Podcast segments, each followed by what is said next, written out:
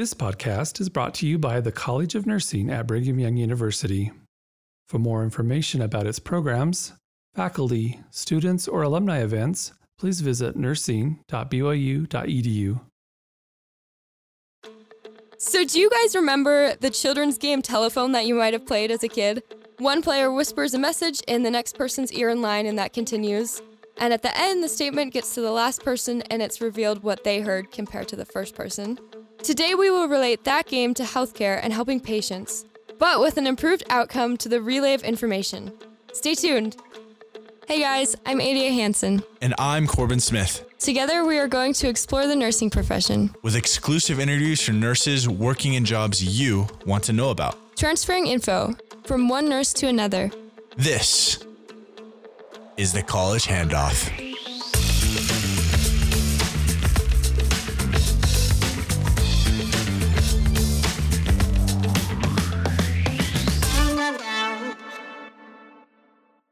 What up, nurses? Welcome back to the college handoff. Today, we're going to focus on telehealth, which has become something so essential during this COVID 19 pandemic. We're going to talk to Amy Underwood, who has advanced nursing skills and phone diagnostic abilities to help give the best and most accurate care to those who need it. Later, we'll focus on telementoring. I know, I know, we just made that up. Regardless, we will learn how Dr. Leslie Miles, a professor here at BYU, has nursing students interact with other nursing students from across the world and how it's a great opportunity to learn about different healthcare systems and why that experience can help you become a better nurse. Let's get started. Okay, we're here today with Amy Underwood. Welcome to the show. Thank you very much. I'm happy to be here. Could you introduce yourself to us? So, I currently reside in Southern California and um, near the Redlands area.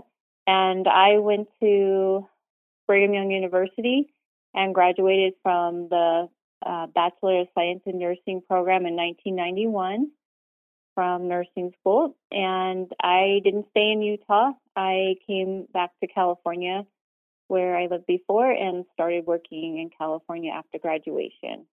I started my career in uh, the intensive care unit.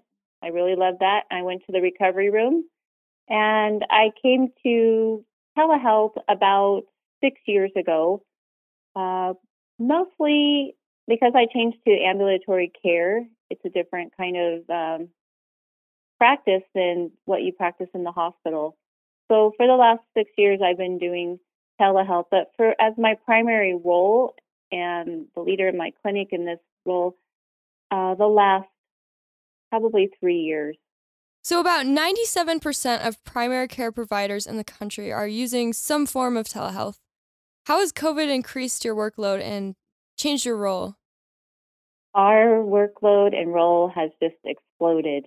And I work in an ambulatory care clinic. We went from uh, maybe 10 to 15% of our patients being treated by telehealth to at times 95% over the last year. We've uh, our workload has increased and decreased with the tide of the COVID pandemic worsening or lessening.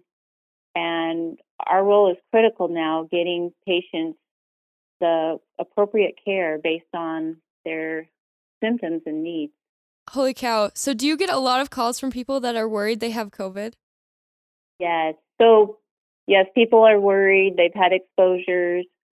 Uh, they're not sure what's going on. In the past, they would think it would be a common cold or the flu, but now with the with COVID, uh, in the particular county that I reside in, which is San Bernardino County, our outbreak uh, was huge between November and probably just decreased about the last month significantly, all the way through the holidays. And so, as telehealth nurses, we were able to assess the patient, what level of care they needed, uh, give them the instructions for isolation, um, also care for the symptoms they were having, and escalate their their care if they needed to be seen in the emergency room, urgent care, needed an urgent visit with a doctor now. And order their test. So, on an average day, about how many people do you work with? Oh gosh.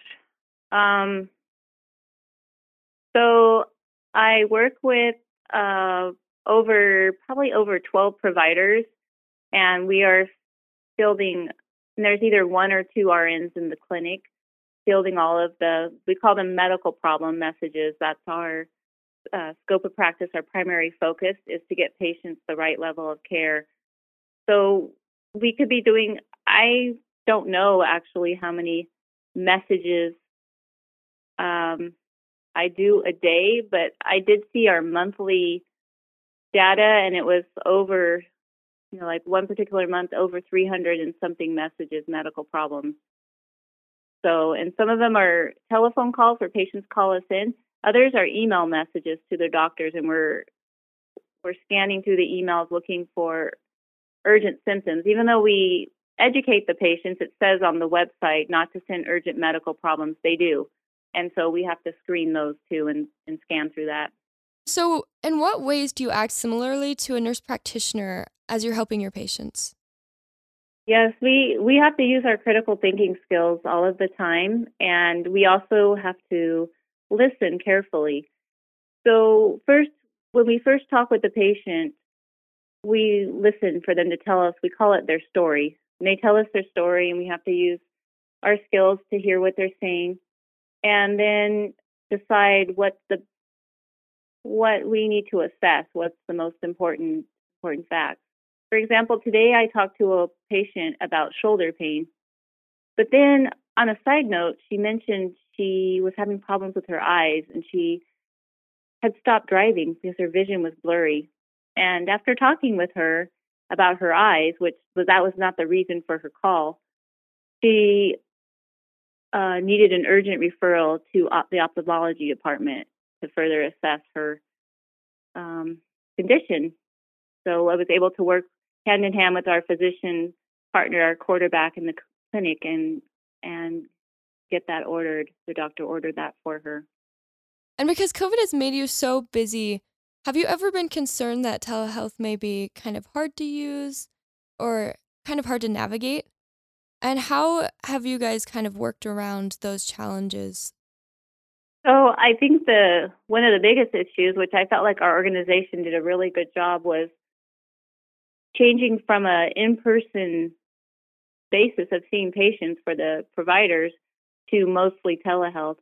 And we did have to reassure the patients that they would be getting care, and we educated the patients on how to how to prepare for a video appointment with their provider and help them navigate that. People that have never navigated telehealth or video appointments, and we would talk patients through on how to send a picture to uh, our to our clinic. So they uh, we have a app based system where the patients can message their doctors and send pictures. So we coach them through how to do that and assure them that if they didn't think that they got the care that they needed or the doctor felt like they needed to be seen in person, that we would make arrangements for that to happen. We would be able to facilitate that.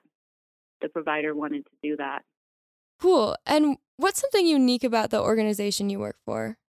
So, my organization, they listened to the nurses and the pediatric nurses were worried that we were missing this population of pediatric patients that had symptoms of the multi inflammatory syndrome that kids can get after COVID. And so, because of their concern, they raised this concern to our nurse leader that's in charge of the protocols, and she added a line to all of the protocols that would have to do with this, such as fever, abdominal pain, COVID, cough, sore throat. And so they they listen to the registered nurses and what they're seeing. So we we meet monthly and we meet of course we meet virtually monthly because we're meeting with people all over Southern California.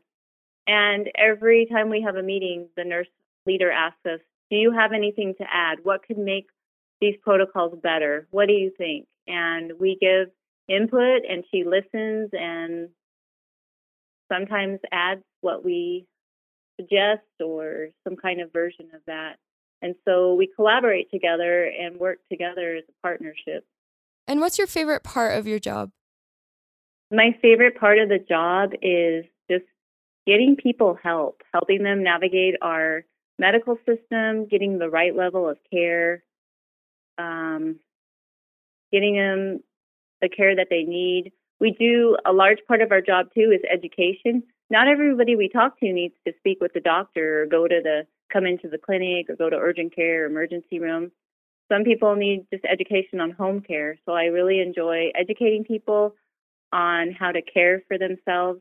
And that's part of our protocols that I was mentioning earlier. There's the the care portion, like how to care for common problems. And we go over that and educate people and help them with that. And I just enjoy just making a difference. And the patients are, you know, hopefully satisfied. Not always, because when people don't feel good, they're not always happy. Yeah, that's so true. And for students, how can they get involved in telehealth and prepare to go into telehealth if that's what they want to do? So I think really it's important to have hands-on experience first. You need to have a background of working in the hospital, whatever area you choose, uh, before you would go into telehealth. You, I really think that's important. Really, um, really working on your critical thinking skills is crucial to telehealth and being able to do that because otherwise, um, as I work under these protocols, and so you have this grid, but there is that critical thinking that only the registered nurse can do, which is crucial. Otherwise, they would have robots or computers doing our job, but robots and computers cannot replace the critical thinking and judgment and skill set that the RN possesses. Well, Amy, thank you so much for coming on the show today. Thank you so much for having me. I'm honored that you would ask me. Our Instagram page at BYU Nursing is your one stop place to find updates pertaining to the college, fun pictures from events and award ceremonies from those in our BYU community, and more. And hey, who knows, maybe one day you'll be featured on the Instagram page. Give us a follow at BYU Nursing. We are here with Associate Teaching Professor Dr. Leslie Miles. Welcome to the show. Well, thank you very much for inviting me. I'm excited to be here and tell you what I've been doing. So, before COVID, you'd have nursing students participate in the Finland section of the Public and Global Health Clinical Practicum, right? I'm curious why Finland? Why Finland? Well, actually, I was assigned to go to Finland many years ago. Didn't have any connection to Finland. And now it is my favorite place to go in the whole wide world because it is so peaceful. And the other thing is, for the last couple of years, they are ranked as the top happiest country in the whole world. And if you've been there, it's it is you can understand how they got that ranking. I understand you involved BYU students with nursing students all the way in Finland this year, even though COVID didn't let you actually physically go. How was this year different than previous years beyond that? Yes, well, prior to COVID, we would do an um, an online kind of Zoom interchange with Finnish students before we went to Savonlinna, Finland, and then we'd have two or three days of activities. And one of the things we noticed is that the students were way connected with their foreign peers. And I actually have some students who are still connected to some of their Finnish foreign peers over the years. Um, so when COVID hit, um, we last year got canceled.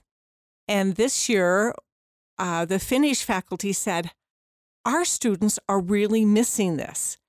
Um, do you think we could do a collaboration where we just do it totally online and do some groups?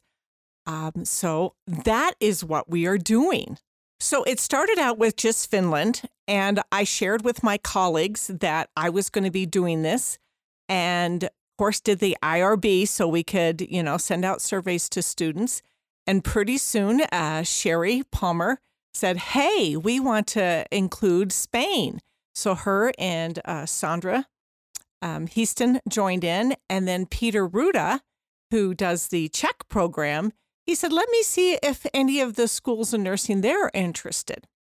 So now we have a collaboration. We've met two weeks now. We have two more sessions to go. It's at 7 a.m. on Tuesday mornings. And we've broken people up into groups.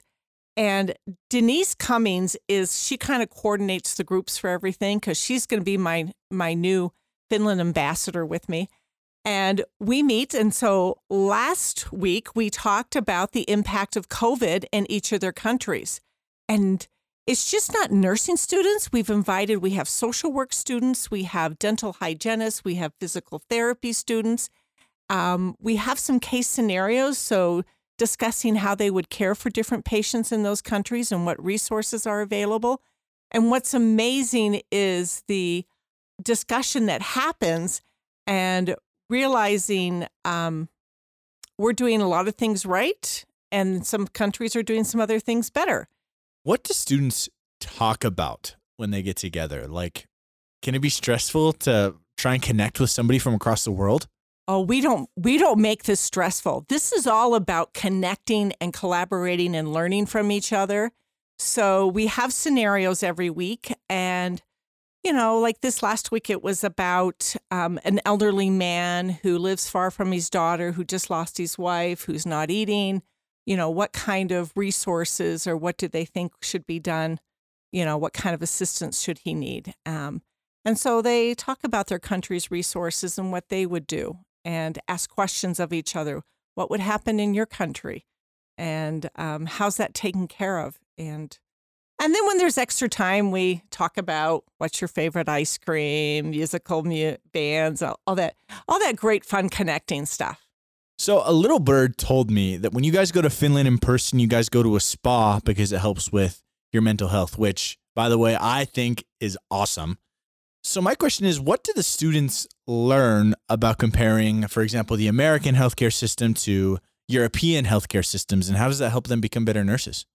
Um, yeah, uh, it's always a cultural base, and looking at that, and we, yes, we do, we do go to the sauna when we're in Finland, um, and uh, people's choice whether they do it American style or Finnish style. They just have to say they're shy, um, because it's it's so ingrained in the culture, um, and I think uh, looking at past groups that have gone, everyone walks away with a deep reverence for the human body and how much it's respected. Um, and they're able to, students have been able to look at um, the pros and cons of each system and look at what could they implement when they're in their own nursing career uh, and kind of challenge some of their beliefs. Yeah, it's a very, they're very holistic and very grounded. They have awesome school nurses. And yeah. And here's my other plug their vaccination rate before COVID was about 99%. And they really have a good balance of life.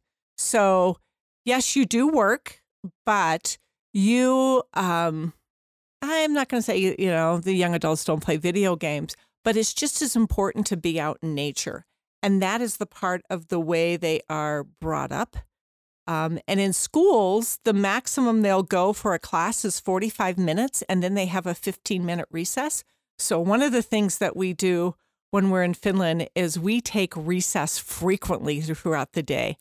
And they connect up, but they can't go with the same person. They have to connect up with other people and try out new activities that they might not be so, um, it wouldn't be first on their list, like you know, hey, let's go for a forest walk, or let's bring a sketch pad and let's just, you know, let's let's create something. You know, let's go out and make sticks and stones and, and sticks and stones and little pine cones and make little houses and and the students have absolutely loved that. Um, for me, it's really rewarding when students' uh, feedback is, "I haven't been this relaxed since grade school." Yeah, yeah, so it's a, it's a nice balance. And so many of my former students who have gone, they really incorporate um, mindfulness and taking time out for themselves, eating healthy, and being connected to nature has become a crucial part of their lives. So let me switch it up a little bit. You just published an article in the Nursing Education Perspectives Journal, and you and another professor here, Sherry Palmer, learned a lot about healthcare from different countries. Could you tell us about what you learned in that study? Um, probably the biggest thing that we came out of that study, um, and that study was all based on our nursing students doing an assessment and asking nurses that they were working with in country um, some of their perspectives and also looking at what tasks they did. Um, probably the overreaching thing was nurses really do care. And nurses care about their patients and they're really willing to self sacrifice to make sure that they get the care that they need. There was a lot of differences in how much family involvement uh, was expected. So, for example, in some countries, uh, the family is the one that comes in and feeds the patient and you know clothes them and spends time with them where that doesn't happen here in the us that's very very different. And um, big differences in nurses. There's some countries that have nurses uh, doing more prescriptive practice um, and doing more assessments and more involved in the community and then you have other countries where they're very much dependent on the physician. The physician is the hierarchy, um, as opposed to the nurse um, having autonomy and being independent in practice.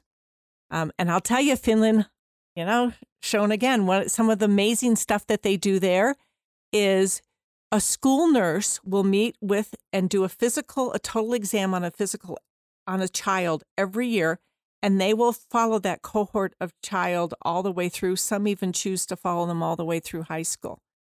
And they run clinics. They bring the families in every year, the parents, and have a discussion about how the childs are doing. And so by the time the um, child reaches um, high school, they have clinics within the high school. And the students are responsible to make their own appointments and they go to the nurse um, and the nurse is their first their first stop in their healthcare system. And so a lot of autonomy there um, which is really really impressive. You know there's a big collaboration. So like for example if you have a somebody with anorexia uh, they'll meet with the medical doctor and that medical team but more often they're meeting with the nurse and doing the weekly follow-ups um, but they they ensure that kids are getting dental appointments, and you know it's a whole different system. The other thing I really um, love is a nurse will be the contact person for um, a woman once she gets pregnant, and she will follow them all the way through to the hospital. Will even visit them in hospital, and then goes and visits them in the home when they're discharged with the new baby, brings their first immunization, but checks things out to make sure that the mother, if the mother has other needs or things are not met in the home, that the nurse can then get um, extra assistance in to make that family very successful. So they very much have caught on to the idea of um, infancy and childhood is just a really crucial time that nurses can intervene. Wow. Well, I can see why you love Finland and why learning about healthcare in other countries is so important to our students. Thank you so much, Dr. Miles, for coming onto the show to talk to us today.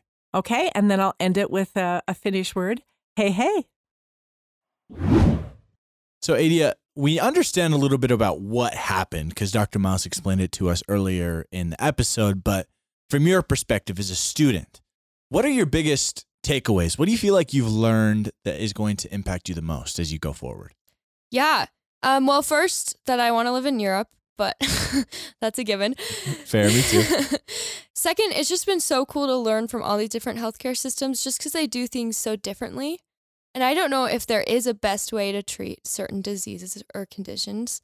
And it's cool to be able to take away some things that they've told me to put in my own nursing practice that are different than what may be standard practice in the US. It's been such a fun thing to be a part of. Thank you all for listening to this episode. We'll talk to you next week, same place, same time. See ya. See ya.